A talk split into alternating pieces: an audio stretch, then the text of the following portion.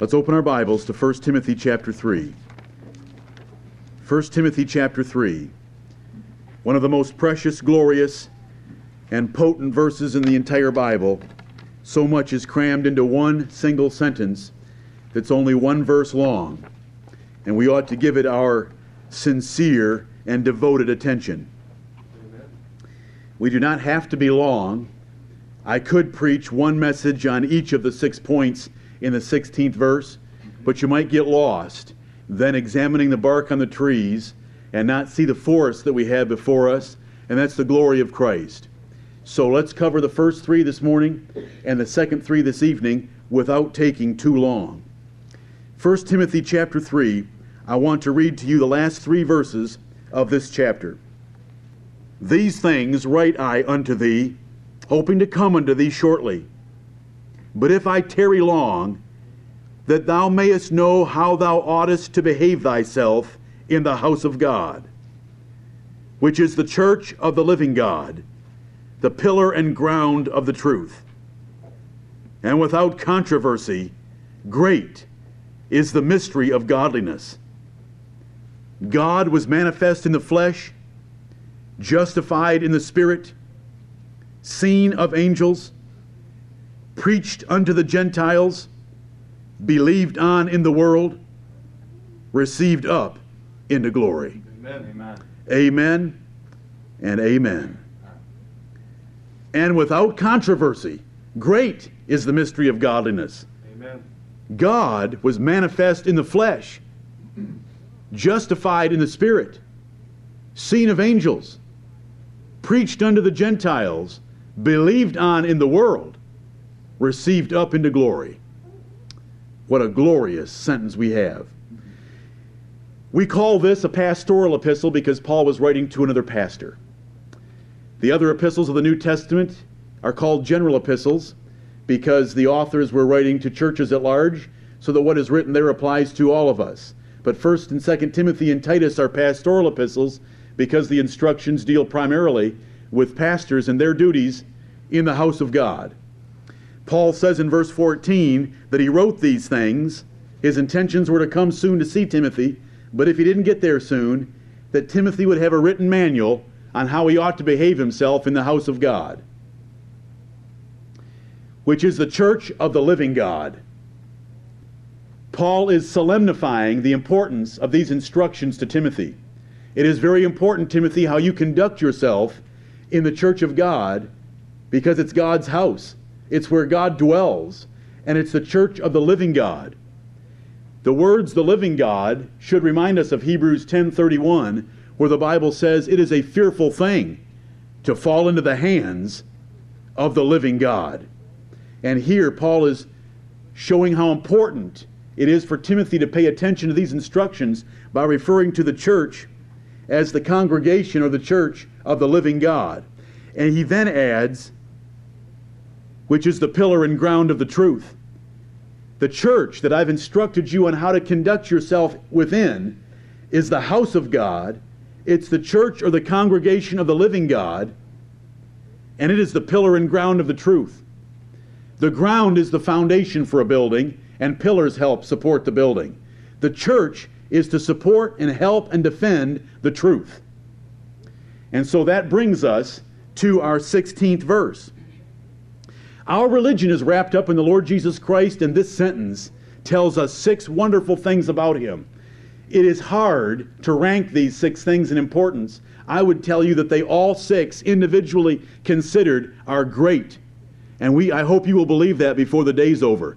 Each one of them is very great. In this one sentence, we have a glorious description of the Son of God and of the truth that we are to defend. We are to hear it, it should be preached regularly from this pulpit. We are to believe it, we are to hold it fast, and we are to defend it against any that would question it, demean it, or deny it. Because the church is the pillar and ground of the truth, and here is the truth summarized in one verse.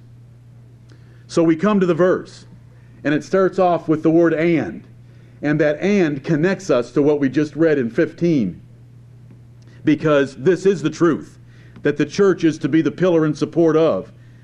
This is the truth that the church is to believe, to obey, to defend, to teach, and to promote in the earth. We cannot take for granted or take lightly our responsibility to not only know the truth, but to promote it and to teach it and to defend it. And I hope we will. The Bible tells us that we ought to earnestly contend for the faith that was once delivered to the saints. And this is that faith that was once delivered. You don't get this faith anywhere else but by special delivery. And the special delivery is from God through His Word and through His ministers. And they have carried it to the Gentiles. And here we are on the opposite side of the earth from Israel of old, and we have this glorious message. And we believe it. It has been believed on in the world because we are in the world. We are not part of the commonwealth of Israel, and we are far away from that place. And we want to hold it fast and defend it. And so we have the word and that connects these two verses together because Paul is just throwing out, by the inspiration of God, one glorious sentence of truth to remind Timothy of what a precious treasure he as a minister has and the church has. We keep the truth in the earth by being strict in how we obey it and believe it and defend it. That's why heresies, when they come, we are going to cut them off and get them out of this church because we want to be the pillar and ground of the truth, not of anything else. Without controversy, those words should be simple. Without a doubt, there's no questioning this matter. The six things I'm about to list to you, Timothy, are of great importance, and there is no discussion about it. Don't try to tell me there are other things. These six things are very important. Now, Paul likes to write that way to Timothy. He likes to promote and strengthen his son's heart in the ministry. Don't you know that in chapter 1 he's already said, This is a faithful saying and worthy of all acceptation? Mm-hmm. That sounds like another matter that was without controversy. And that is that Jesus Christ came into the world to save sinners, which is embodied in ours, but not said directly. So there's no controversy about this matter. No man should be allowed to demean or neglect what we have right here in verse 16. Great. It is great what is in verse 16. And without controversy, great.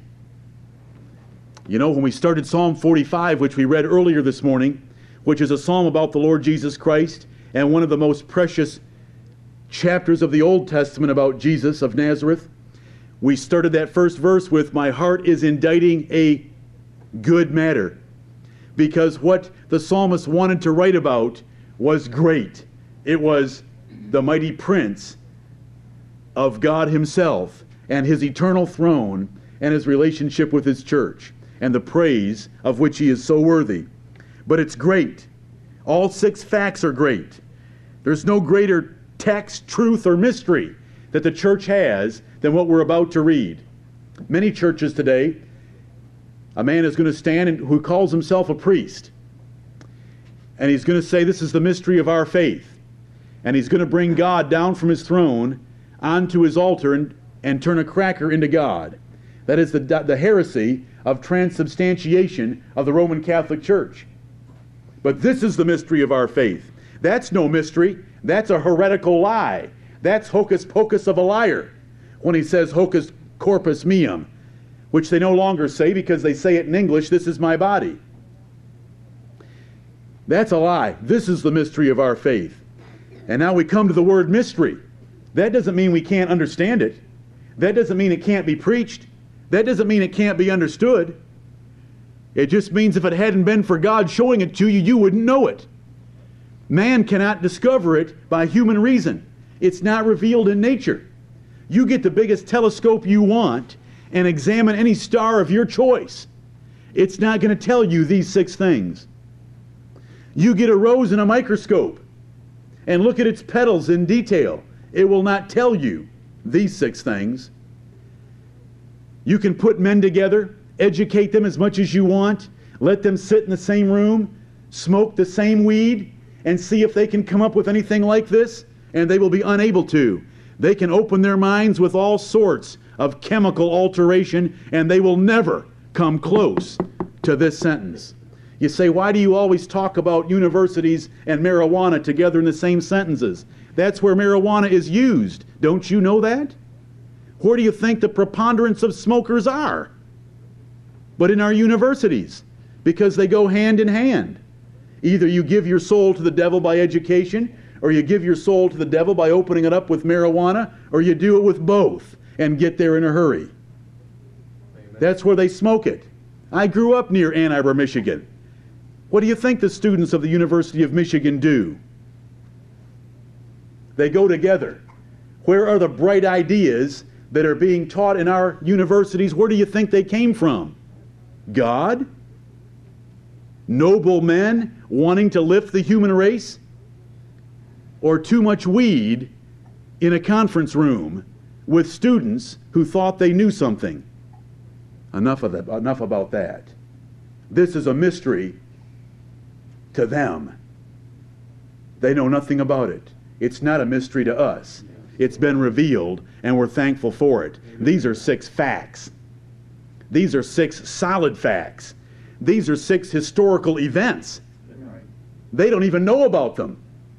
They can sit between puffs and write volumes 800 pages long about the history of man. And do you know what? These six events are not even in the book. They can't even get the six most important events into their 800 page tomb. Literally, it's a tomb of their writings. But this is no mystery to us, it's been revealed. And brethren, this treasure has been given to us to keep, to delight in, to rejoice in, to promote, and to defend it when anyone questions or denies any of these things. It's no mystery, it's a fact, and these are historical events. It says it's a mystery of godliness. Godliness here is a word that is used to stand in place of religion, the worship of God. Remember, the Bible says they have a form of godliness, but they deny the power thereof. They have a religious form, but they don't have any teeth in it from the Bible. And without controversy, great is the mystery of godliness. I hope you understand those words. It's no mystery to us.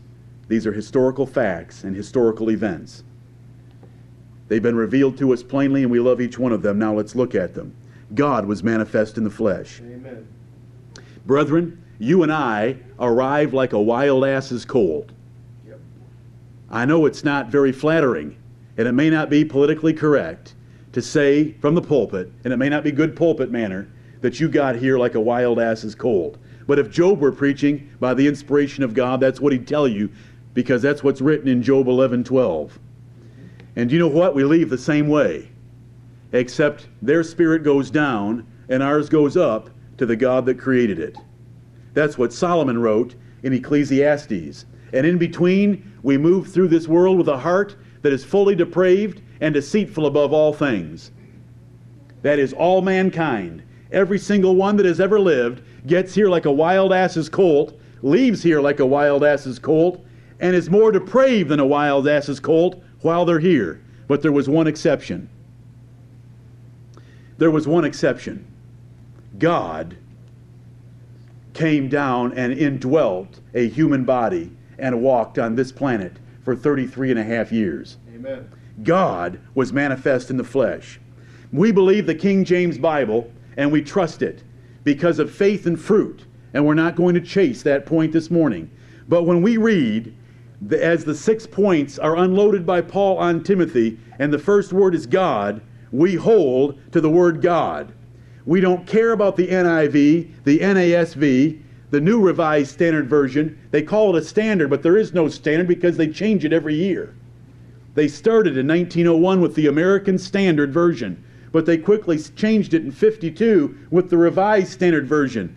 And then we've got the New American Standard Version, and now we have the New Revised Standard Version. They just keep coming out with a new version all the time. But it's the old, it's the same old thing. It's the lie of the devil in the Garden of Eden that said to Eve, Yea, hath God said?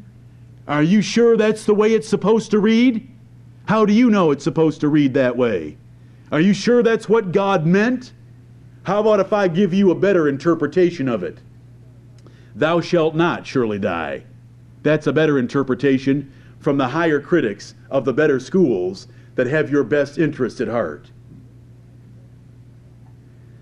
What does the Bible say? God. What do their versions say? He, who, or which? Because they want to get rid of the fact that Jesus Christ is God. There has been a continual attack from the beginning of this world to attack the full deity of Jesus Christ. And we're not going to allow it, not even in one word. Amen. And I'm thankful for a Bible that for 400 years has always read the same way God was manifest in the flesh. Because our Lord Jesus Christ is truly God. Men and devils have attacked the point, and they still attack it, but Jesus Christ is God. He is God blessed forever, Romans 9 5. He is the mighty God, Isaiah 7:14 and Isaiah 9 6. He is Emmanuel, God with us, Isaiah 7 14 and Matthew 1 23. What does Emmanuel mean? But God with us. That's what we believe about our Lord Jesus Christ. A man walked this earth for 33 and a half years that was God in the flesh. Incredible. Amen. You don't find that in any university. You don't find that looking at nature. That is by revelation. Let's look briefly at the revelation, since you know the point well. John chapter 1. Anyone who wants refreshment on this point can go look at a sermon entitled Jesus is Jehovah. Well, there were three of them. They can go look at the sonship of Jesus Christ. There were a few of them. They can go look at the preaching on Colossians chapter 2 that we did a few months ago and be reminded about all of these things. Jesus is God, but God came down to earth. And we have a, we have a message. Now, the pagans have always had gods and lords, many, as the Apostle Paul wrote in 1 Corinthians chapter 8. Pagans have always had so many gods and lords and ideas. I mean, when they really get creative, I'm, and I'll not refer to what they have to use to get creative again, but when they really get creative, they got the upper half of a man's body, and the lower half is the body of an ox. Now, that's an exciting creature. And you know, they look to something like that, and they'll worship it. And they'll worship Venus that fell down from heaven, and the statue of Venus, and Jupiter, and so forth. You know, we, we, read, we read about those things in the book of Acts. You know, poor Demetrius over there at Ephesus was all upset because the apostle came along and had preached the truth.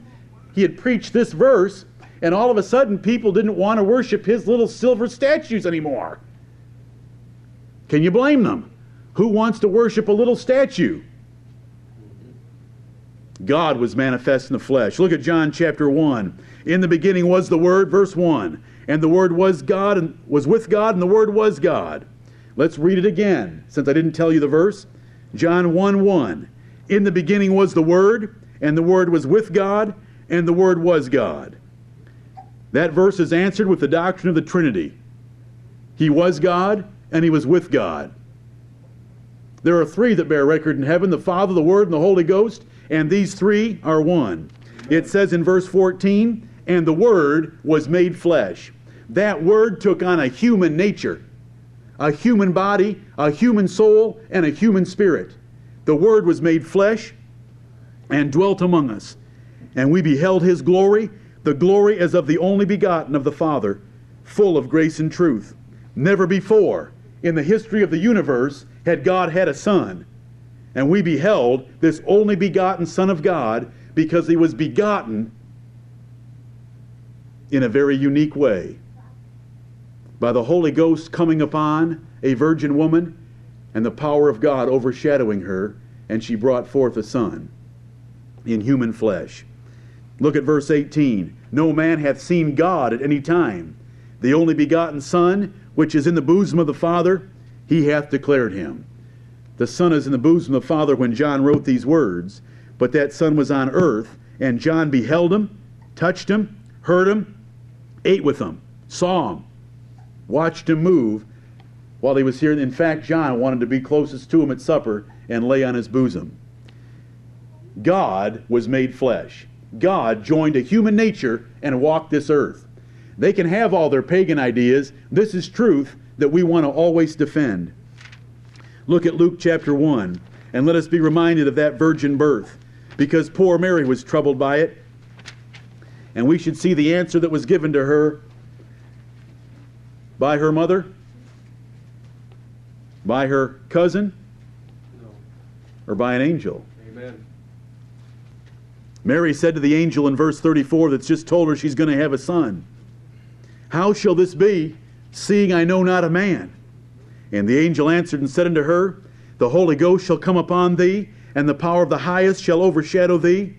Therefore also that holy thing which shall be born of thee shall be called the Son of God. I know that you believe it, but we want to remember it. We want to remember that a man walked on this earth that was born without the contribution of an earthly father. There was no sperm cell with this man. This was of the seed of the woman by the power of God. And he was called God's Son as a result of it. And he was God in the flesh.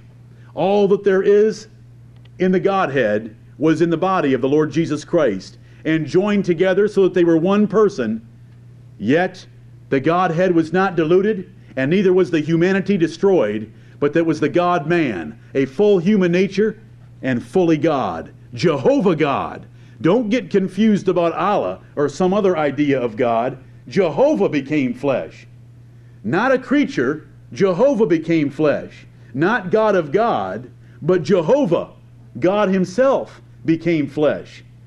That is our mis- that is our mystery that's been revealed to us, and we understand it. Amen. God became flesh and walked this planet. He was a baby, he was a little boy, he was a young man, he was a fully grown man, and he gave his life. God was manifest in the flesh. We've looked at it many times before. He fully partook of our nature.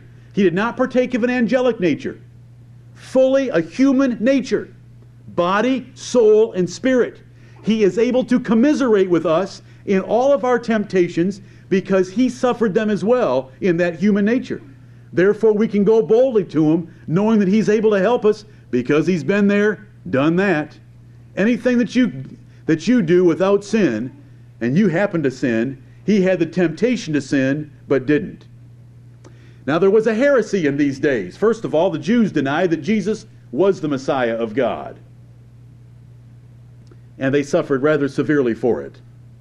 Then there was another heresy, and that is that this Jesus Christ was an apparition. He was a spiritual, angelic sort of a being, but not really flesh and blood, which denies the full atonement because unless we have a man that stood in our place and died a flesh and blood death for us, death is still upon us, and the sentence of death is still upon us. Therefore, when we come to 1 John chapter 4, it says, Here you can tell the spirit of Antichrist. Every spirit that confesseth that Jesus Christ is come in the flesh. John was dealing with that heresy when he used those words. The Gnostics denied that God actually became human flesh. That's just impossible. Well, no, it isn't, because the Bible says it's true. And we just believe it by faith. And that faith is stronger than if we had something we could see with these two eyes. Because if I gave Matthew two minutes, and even Kevin these days, if I gave Matthew and Kevin a couple of minutes, they could deceive your little eyeballs. But faith in the Word of God cannot be deceived. We believe what God has said. God was manifest in the flesh, a human body, soul, and spirit just like ours. And we do not compromise that at all. And because of that, we have a merciful and faithful high priest that can take care of any need you'll ever have. That's right. And because he fully took part of our nature when he died on the cross, he died a substitutionary death for all those of the same nature that God had given him a charge for. God was manifest in the flesh. Now, here's the problem. Here's why you don't get excited.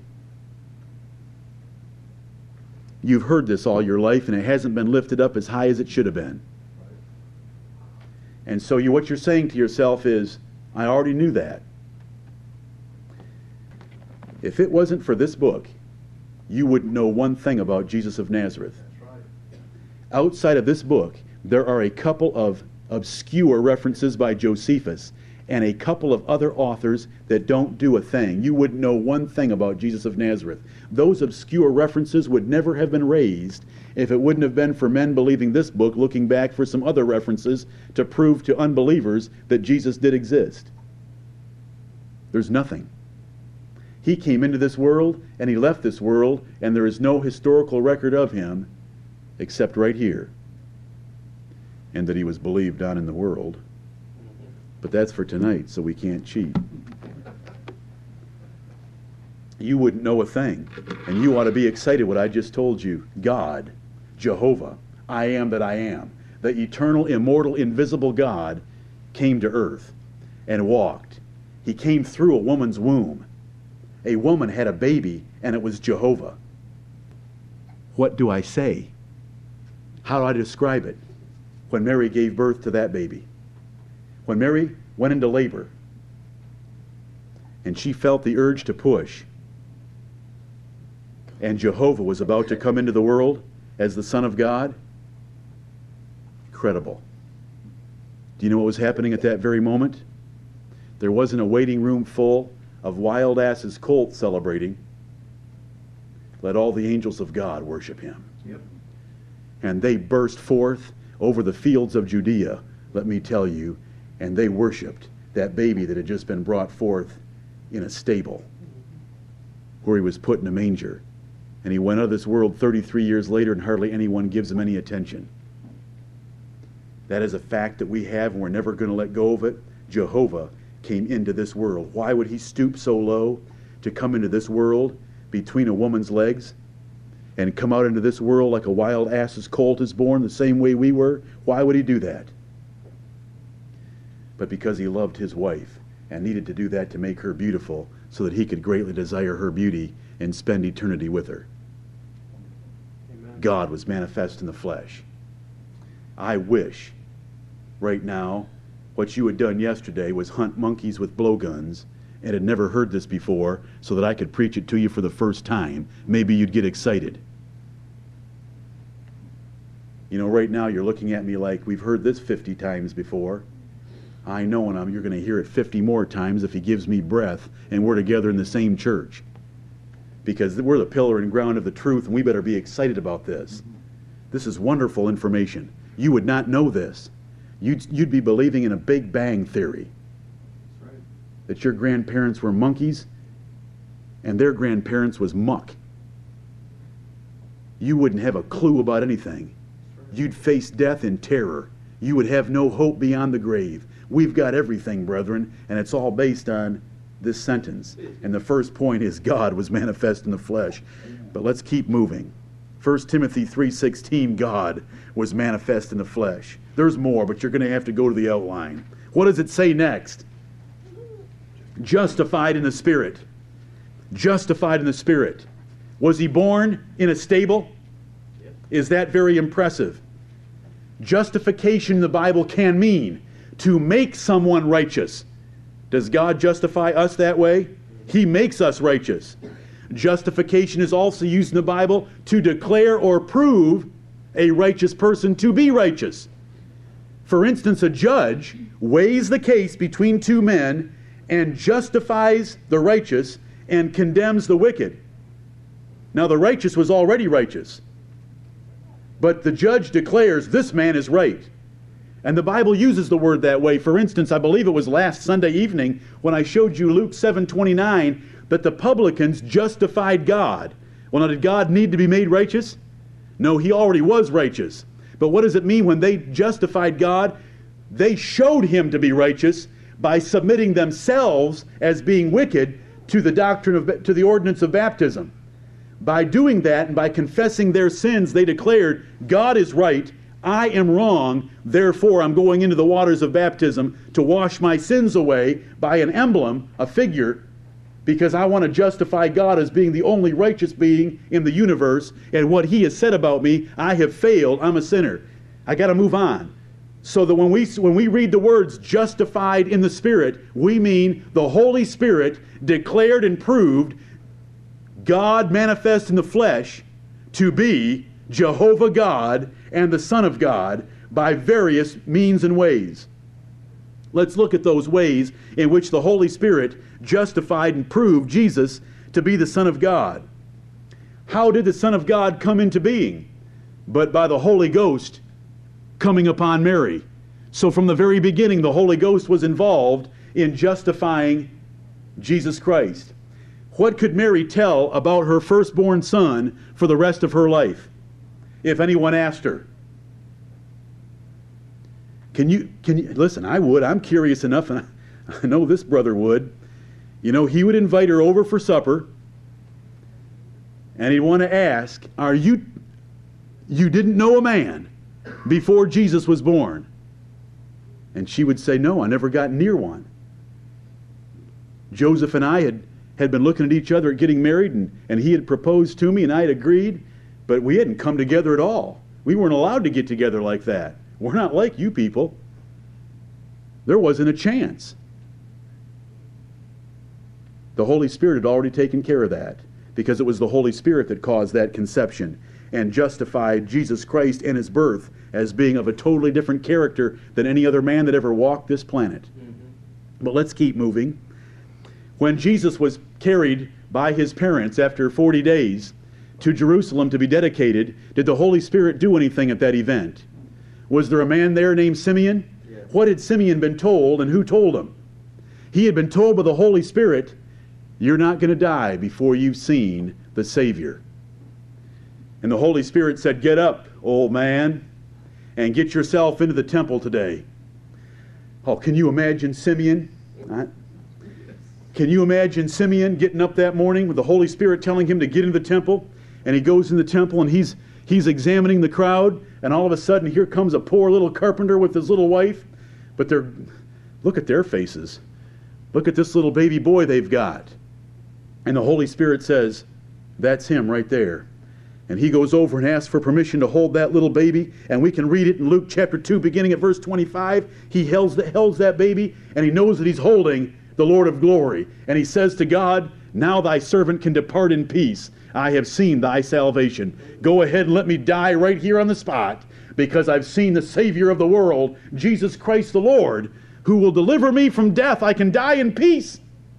I've seen the Lord of glory. And he was holding a 40 day old baby. And why was he there? By the Holy Spirit. Everybody listening, what did Mary think about what he had to say? It said Mary kept all these things in her heart and pondered them because she couldn't she was still being taken by surprise by all these things that were being said about her baby. No sooner had Simeon set that baby back in Mary's arms than Anna came in at that very moment, powered by the Holy Spirit, and lifted up her voice and proclaimed redemption to anyone that was looking for redemption. It's right here by the power of the Holy Spirit. Give God the glory. That boy grew up and was 30 years of age, and he went out to John the Baptist, and John the Baptist said, You need to baptize me. Now, I don't want to baptize you. And Jesus said, For right now, let's fulfill all righteousness. I want to give a holy example. And the Holy Spirit said to John, right, th- right then, You want me to prove it? It's John chapter 1 and verse 32. The one that you baptize in the Holy Ghost comes down on the form of a dove. You can know that was your whole purpose for existence. John chapter 1, verse 32. He takes Jesus out into the water. They were cousins, but it didn't matter to John. John knew what he was touching right then, and he laid Jesus Christ beneath that water, but the Lord took care of the rest. He rose straightway up out of the water. Heaven was opened. the Spirit of God descended like a dove upon him, and God the Father thundered out of heaven. This is my beloved Son. Now, brethren, these are facts. These are facts, and you have to go to school. If you go to any public institution, they never tell you about these facts. They want to tell you about things that aren't facts. They want to tell you things they guess at, but this is a fact. The heavens opened, and God thundered from heaven, This is my beloved Son, in whom I am well pleased. Amen. And the Spirit of God was there to confirm, and John knew that he had just baptized the Lord of glory. I hope you can see that the Holy Spirit justified Jesus Christ, declaring him to be righteous. I am well pleased from the righteous God. He was a righteous man, our Lord Jesus Christ. Immediately he was driven by what? Into the wilderness to be tempted and tried for 40 days but victoriously by the Holy Spirit. The Holy Spirit drove him into the wilderness, knowing that he would give him the power because he was upon him without measure to defeat the devil. And he did defeat the devil. He turned him away and said, Get thee behind me, Satan. I read about the Lord Jesus Christ that he was anointed with the Holy Ghost above all others. When he opened his mouth, could any man gainsay him? When he was asked a question, could he answer that question so he didn't want to ask the next one? Could he answer all questions with a thorough answer that would rejoice the hearts of all that heard that were noble? Yes, he could. God had given him the tongue of the learned by the Holy Ghost. Did he have the power to perform miracles? Could he raise the dead, calm a stormy sea, feed a multitude from a few loaves and fishes? He was justified in the Spirit. He had the power of the Holy Spirit like never before. Had it ever been seen? Nor would it ever be fully seen like that again, because Jesus Christ had an unlimited measure of the Spirit of God. When Jesus Christ rose from the dead, by what power did he rise? By the power of the Holy Spirit. The Bible tells us in Romans chapter 1 and verse 4, whom he raised. Let's, let's read it. Romans chapter 1 and verse 4, because it's, it's a direct statement about being justified in the Spirit. Romans 1 3 refers to our first point from 1 Timothy 3 God was manifest in the flesh. Look what Romans 1 3 says concerning his Son Jesus Christ our Lord, which was made of the seed of David according to the flesh. Mary was a daughter of David. Jesus was made of the seed of David. Jesus was in David's loins a long time before, 1,000 years before. He was made of the seed of David according to the flesh. But look at verse 4 and declared to be the Son of God with power according to the Spirit of holiness by the resurrection from the dead. Because it was the resurrection from the dead that fully declared him to be the Son of God with power and God's only begotten Son. Jesus was crucified under a charge of blasphemy. And he died. He who had said he was the Son of God died. So, how, how do we vindicate or justify him to truly be God in the flesh? Rise from the dead. Amen. In the very time frame that you said you would rise from the dead by the power of the Spirit of holiness, and that declared him to be the Son of God. That is when God said, Thou art my Son, this day have I begotten thee. That is when that was fulfilled. That event is Psalm 2. That event is Hebrews chapter 2, when Jesus Christ was raised from the dead and shown to be the Son of God. That is when those words were fulfilled. Acts 13 tells us that. Thou art my son, this day have I begotten thee, because Jesus is the first begotten of the dead. Amen.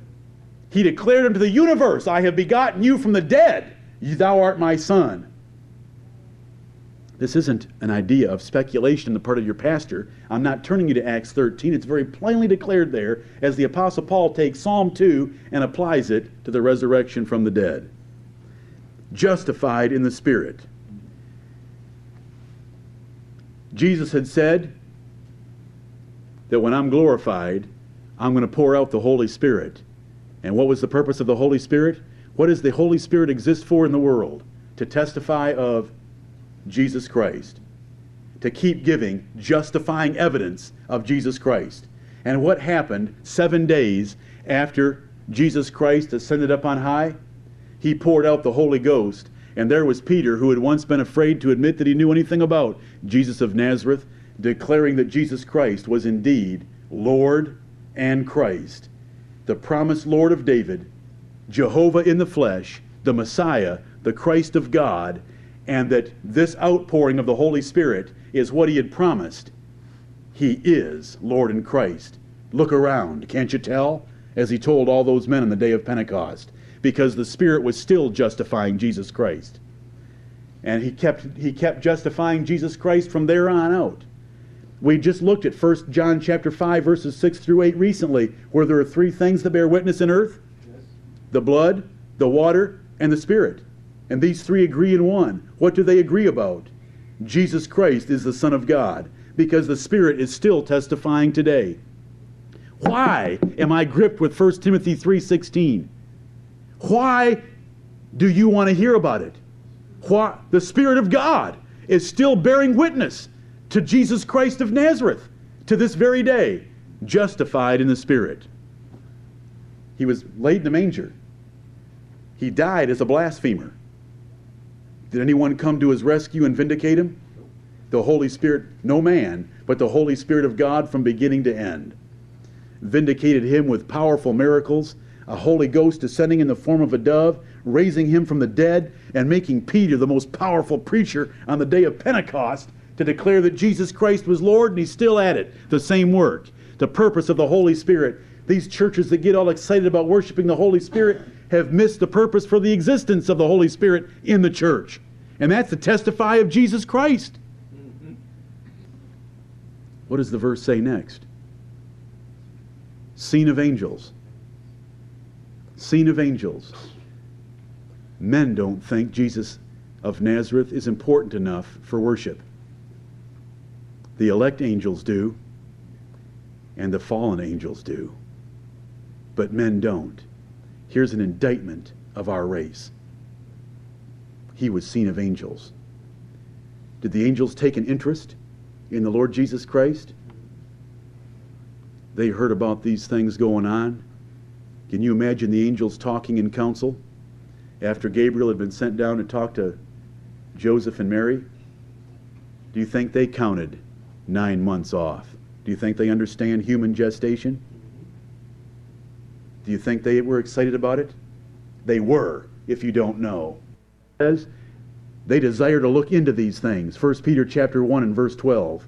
The angels were involved in the life of Jesus Christ of Nazareth from the very beginning to the very end, and they still are. They're gathered around his throne right now. And when you go into Revelation chapter 5, that it's numbered for you there, isn't it? 10,000 times 10,000 and thousands of thousands are there worshiping the Lord Jesus Christ because they know that it's a most important event that he ought to be considered and adored and worshiped, but we men, as a race, the race of humanity, gives him no regard. This is an indictment of our race. It's a horrible indictment. He was seen of angels. They were interested in him, even though men weren't. Brethren, what appeared to, Ma- to Joseph in Matthew chapter 1 when Joseph found out that Mary was pregnant. Can you imagine that horrifying news? He knew that she was pure and a wonderful virgin of Israel, and he gets news that Mary's pregnant. And he's trying to figure out what he ought to do to her. And an angel appears to him. An angel isn't going to let anything happen to the mother of the Lord. The angels were involved. Then, then an angel went and told Mary about it. We know about that. We've already referred to it under the point justified in the Spirit. Angels declared his conception to Joseph and Mary. Angels announced his glorious arrival to shepherds in a field. Do you remember those words? Look at Luke chapter 2 with me. Luke chapter 2, beginning at verse 8. Luke 2 8. Do you remember these words? And there were in the same country shepherds abiding in the field, keeping watch over their flock by night, their eyes heavy with sleep. Not for long. Verse 9 And lo, the angel of the Lord came upon them, and the glory of the Lord shone round about them, and they were sore afraid. And the angel said unto them, Fear not, for behold, I bring you good tidings of great joy, which shall be to all people. For unto you is born this day in the city of David a Savior, which is Christ the Lord. And this shall be a sign unto you ye shall find the babe wrapped in swaddling clothes, lying in a manger. And look what it says next. And suddenly there was with the angel a multitude of the heavenly host, praising God and saying, and what a chorus it would have been Glory to God in the highest, and on earth peace, goodwill toward men. Was he seen of angels? We're just getting to that point. They haven't seen him yet. What do you think they went after the shepherds' fields? Who got there first? Shepherds or the angels? angels? The angels got there first. We've learned that from Daniel, haven't we? That angels can move fast. He was seen of angels. When the Lord Jesus Christ was driven by the Holy Spirit into the wilderness to be tempted of the devil, what is the devil? A fallen angel. What the other angels do about it? They appeared there in the wilderness to comfort and to strengthen him. You can read about it in Matthew chapter 4 and verse 13. He was seen of angels. They watched what a man, that a man could resist the devil. They watched. They had never seen that before, and they comforted and strengthened him there in the wilderness. The Bible tells us that. When he was in the Garden of Gethsemane, sweating as it were great drops of blood, who was there comforting him again? Angels came from heaven and comforted him. Brethren, you think about it. He was seen of angels. Heaven thought he was important, earth doesn't. Isn't that incredible? Do you know how close he was to the angels? Do you know how much the angels were interested in the Lord Jesus Christ? Do you know why he would say as he stood on trial, Don't you know that I could ask right now for 72,000 angels? and they'd split this place wide open and deliver me out of your hands. The angels that had been involved in his life from beginning to end. Can't I ask for 12 legions right now? And they would come to my rescue? Because he had angels serving him his entire existence. We're only told about a few. Let me just tell you this. When Jesus met Nathanael, Jesus said, Nathanael, thou art an Israelite indeed and there's no guile in your heart. Nathanael said, How do you know me? Jesus said, I saw you sitting under the fig tree two miles away. Nathanael had submitted to him that he was indeed his Lord. Jesus said, This is only the beginning. You're going to see the angels of God ascending and descending upon me. You're going to see my life so protected by my guardians from heaven that nothing will happen to me until I lay down my life. You will see the power of God upon me far greater than recognizing you two miles away under a fig tree. Because, like of Jacob of old in his dream, the angels of God are going to be ascending and descending, running back and forth between me and God, supporting me and helping me in all that I do. So, when we read about Jesus passing through a multitude and no man could touch him, what do you envision? Do you envision a corridor made by flaming fire with drawn swords that no man could penetrate, though they could not see it? Because the angels were always around the Lord Jesus Christ. Heaven was interested in him, but few men are interested in him. The women, early in the morning, cold and damp, dew is all over the ground, it's still dark. The women rush to the tomb because they want to anoint the body of their Lord. On the way there, they begin thinking rationally. Who's going to move that huge stone away that we watched rolled in front of that tomb? Who rolled it away for them, brethren? There were angels there sitting on it. The finished job of having opened that tomb and rolled those stones away. And they said, Women, what are you here looking for? He's risen, Amen. just like he told you. Why are you act so surprised? Didn't, we, didn't he tell you that over and over? We heard him. Didn't you hear him? Brethren, the angels were there. He was seen of angels. They watched for the 72nd hour. They saw the Holy Spirit raise that body from the dead. They were there. They rolled the stone away. They stood back as their blessed Lord walked out, and men deny him. But not the angels of heaven. Every time that Lord Jesus Christ appeared in the presence of a fallen angel, what did they do? They ran. They ran to him and worshiped him.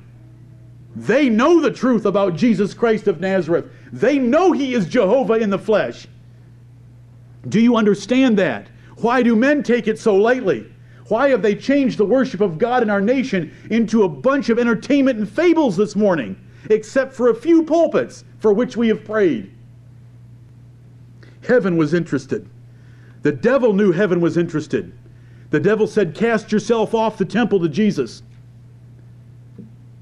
You know and I know God will send his angels to bear you up, lest you dash your foot against a stone. Even the devil knew that the angels were all interested in the life of our Lord Jesus Christ. Hebrews 1 6 says, When God brought him into the world, he said that this command went through heaven Let all the angels of God worship him. All those glorious beings had to bow before a man. God manifest in the flesh. He was seen of angels. Fallen angels fell and worshipped him wherever he appeared. What an indictment upon us that all of heaven is interested in him, and even the fallen angels run and worship him because he is Jehovah in the flesh, and we take him so lightly. The angels had never seen him before until he was born of Mary. That's why it was a huge event to them as well. Let all the angels of God worship him. They had never seen his deity because he's invisible. They had never seen his humanity because he had never existed before. But when the God man was formed in the, womb, in the womb of the Virgin, they came and they took care of him, and they're still in heaven taking care of him. And you know what they're doing? They're singing praises to his glorious name, and they're running back and forth between heaven and earth to be our servants, because that's what Hebrews 1 13 and 14 tell us that God has made the angels the ministering servants of the saints of God. In our assembly this morning, there's more of us than meets the eye. Mm-hmm. Do you know who has the biggest church in Greenville? We do. They just don't know it yet. And every other church in Greenville that still has its candlestick and is a church of the Lord Jesus Christ, which, based on the evidence, there's only a few. If we are to, if we are to realize and learn anything from Revelation 2 and 3. But do you know what, the new, what Hebrews chapter 12 tells us? That we are coming to Mount Zion and to an innumerable company of angels. I like that attendance board. We don't know what to put up there because we can't number them. Amen for those of you who grew up in churches with an attendance board. And to the spirits of just men made perfect. That's a big church. To the general assembly, whose names are written in heaven. That's what we're worshiping with this morning. And Jesus Christ sits at the head of that church. All angels, all principalities, and these are the names by which they're known in the Bible. All angels, principalities, powers, thrones, might, and dominion are all subject to him. He is Lord of all. They are all interested because he is Jehovah God in a human nature, reigning over the universe. And they're all bowing their knees to him. And we see the elect angels celebrating with the elect in heaven, and they're celebrating with us this morning. Without controversy, great is the mystery of godliness. Mm-hmm. God was manifest in the flesh Jehovah came to earth, justified in the Spirit, no matter what men said of him, and no matter that they put him to death. He was justified in the Spirit by the resurrection from the dead, and he was seen of angels, because heaven itself adores the man Christ Jesus, whom I hope you love and adore this morning, and you want to obey every word of his lips and honor him for the rest of your lives and look forward to being in heaven where you can worship him uninterrupted forever and ever and ever. May Jesus Christ be praised. Amen.